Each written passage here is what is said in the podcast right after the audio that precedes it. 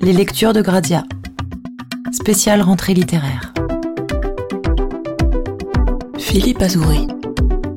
Bonjour, 567 livres, dont 381 français et 94 premiers romans. Les chiffres de la rentrée littéraire 2018 donnent le vertige. Trop de livres, mais jamais assez de livres, jamais assez de bons livres.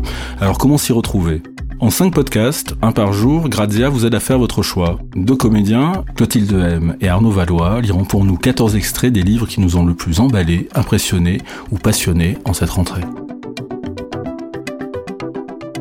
Épisode 1 Famille, je vous aime, je vous hais, je vous fuis, je vous écris. Et pour commencer dans ce premier épisode, trois livres qui ont pour centre la famille, qui la racontent, la sondent, la maudissent, ou simplement essayent de la comprendre à travers une figure flamboyante. Le premier d'entre eux est le très attendu texte de la journaliste Vanessa Schneider au sujet de sa cousine, l'actrice Maria Schneider, décédée en 2011. Figure culte et emblématique des années 70, Maria Schneider avait rencontré la violence sexiste sur le tournage du dernier tango à Paris de Bertolucci. Tu t'appelais Maria Schneider, qui paraît chez Grasset, essaye de lui rendre justice. Clotilde M nous en lit un extrait. Le film dure 7 minutes et 14 secondes. Maria est l'invitée de Cinéma Cinéma, l'émission de Michel Bouju et de Claude Ventura consacrée aux comédiens et aux réalisateurs.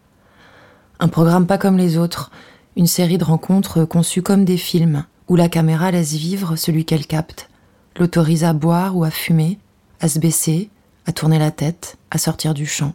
Elle tourne pendant les silences, saisit les émotions, rythme l'interview de fondu au noir. L'invité devient l'acteur d'un film qui parle de lui. Le réalisme devient fiction. Maria est face à l'objectif. Elle est assise sur la banquette d'un café. Dans son dos, un grand miroir reflète la masse de ses cheveux. Elle a perdu ses rondeurs d'enfant. Elle a la beauté d'une femme de 30 ans. Pendue à ses oreilles, des créoles se mêlent aux mèches au burn. Elle porte une veste noire sur une chemise blanche, l'uniforme dans lequel je la verrai presque toujours désormais. Je devine sur ses jambes une paire de jeans cachée par la table derrière laquelle elle se tient droite. Première cigarette. Elle tutoie une interlocutrice qu'on ne voit pas, hors cadre. La séquence démarre au milieu d'une discussion, comme on surprend par hasard une conversation entre deux personnes. Il est question des hommes et des femmes, du traitement inégal que le monde du cinéma accorde aux uns et aux autres. Maria ne prononce pas le mot de misogynie. Maria ne fait pas de politique. Maria constate. Pour les hommes, c'est plus facile. Ils sont considérés comme des saltimbanques, des marginaux. Quand tu vois des destins comme celui de Romy ou d'autres, tu te poses des questions. Pause. Deuxième cigarette. Des rôles, j'en refuse beaucoup. Il n'y a pas beaucoup de rôles de femmes dignes. On fait toujours exister une femme par rapport à un homme, par rapport à un couple. Elle ajoute, fataliste, comme partout, ce sont les hommes qui ont le pouvoir au cinéma. Elle aspire une bouffée. La fumée brouille l'image, Maria se tait. Maria ne parle pas en l'air, la question du statut des femmes, de la sienne, la tourmente. Sept ans auparavant, tout juste âgée de 23 ans, alors que les critiques lui prédisent encore un brillant avenir à l'écran, elle laisse déjà échapper un pessimisme profond devant la caméra de Delphine Seyrig. En 1976, l'actrice a décidé de tourner un documentaire intitulé Sois belle et tais-toi, en référence au film du même nom réalisé par Marc Allégret en 1958. Elle y interroge une vingtaine d'actrices et de réalisatrices, française, américaine ou anglaise, sur la place des femmes dans le cinéma. Maria est filmée à la campagne, un feuillage touffu semble avaler sa silhouette. Elle fume tellement déjà. Elle raconte. Je ne reçois que des rôles de schizophrène, de folle ou de lesbienne que je n'ai pas envie de faire maintenant.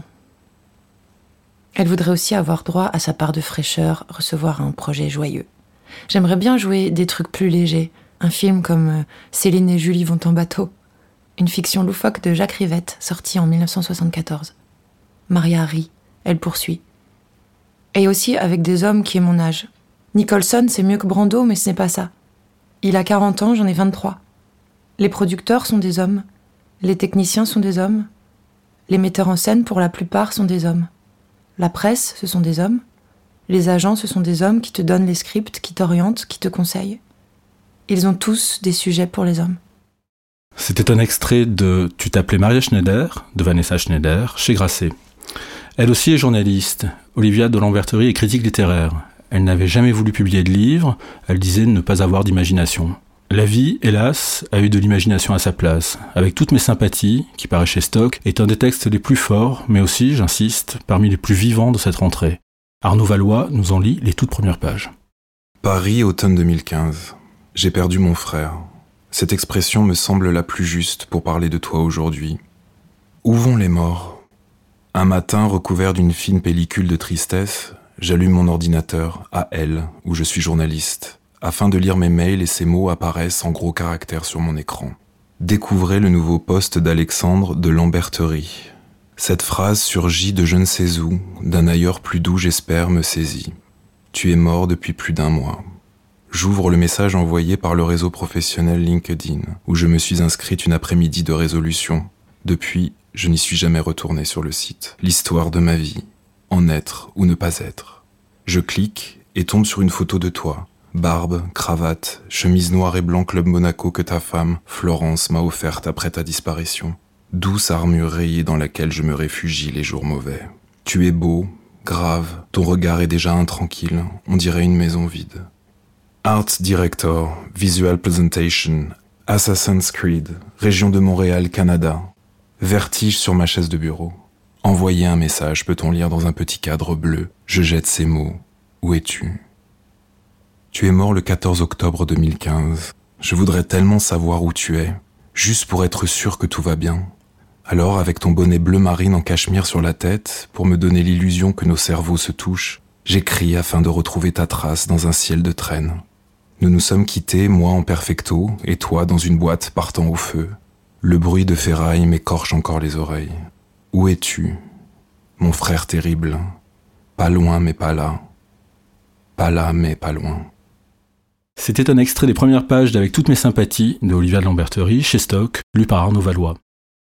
Un roman enfin, pour conclure ce premier épisode, d'une auteure, Abnous Chalmani, dont on avait déjà adoré un premier livre, un essai, paru il y a quatre ans, qui s'appelait Roménie, Sade et moi.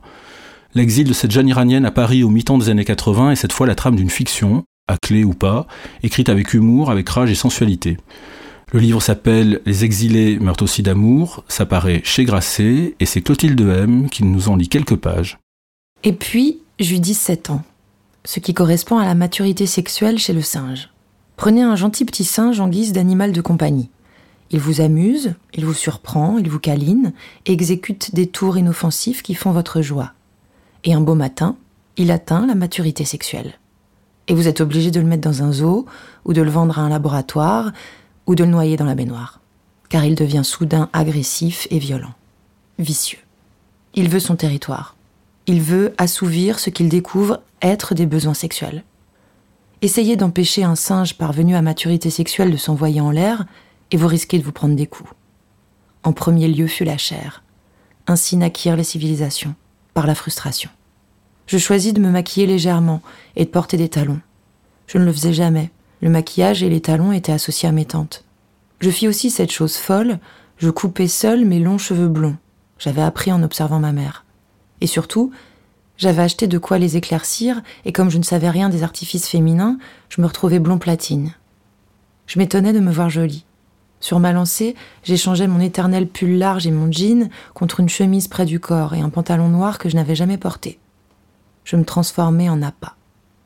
Malgré mon isolement, malgré ma piètre opinion du couple et de l'amour, malgré tout ce que je pouvais mépriser chez les femmes-femmes, avec leurs cris aigus, leur hypocrisie, leur obsession du mariage et de l'enfantement, malgré leur idée faussée du pouvoir qui se limitait à l'intime, j'éprouvais le besoin d'être regardée et désirée.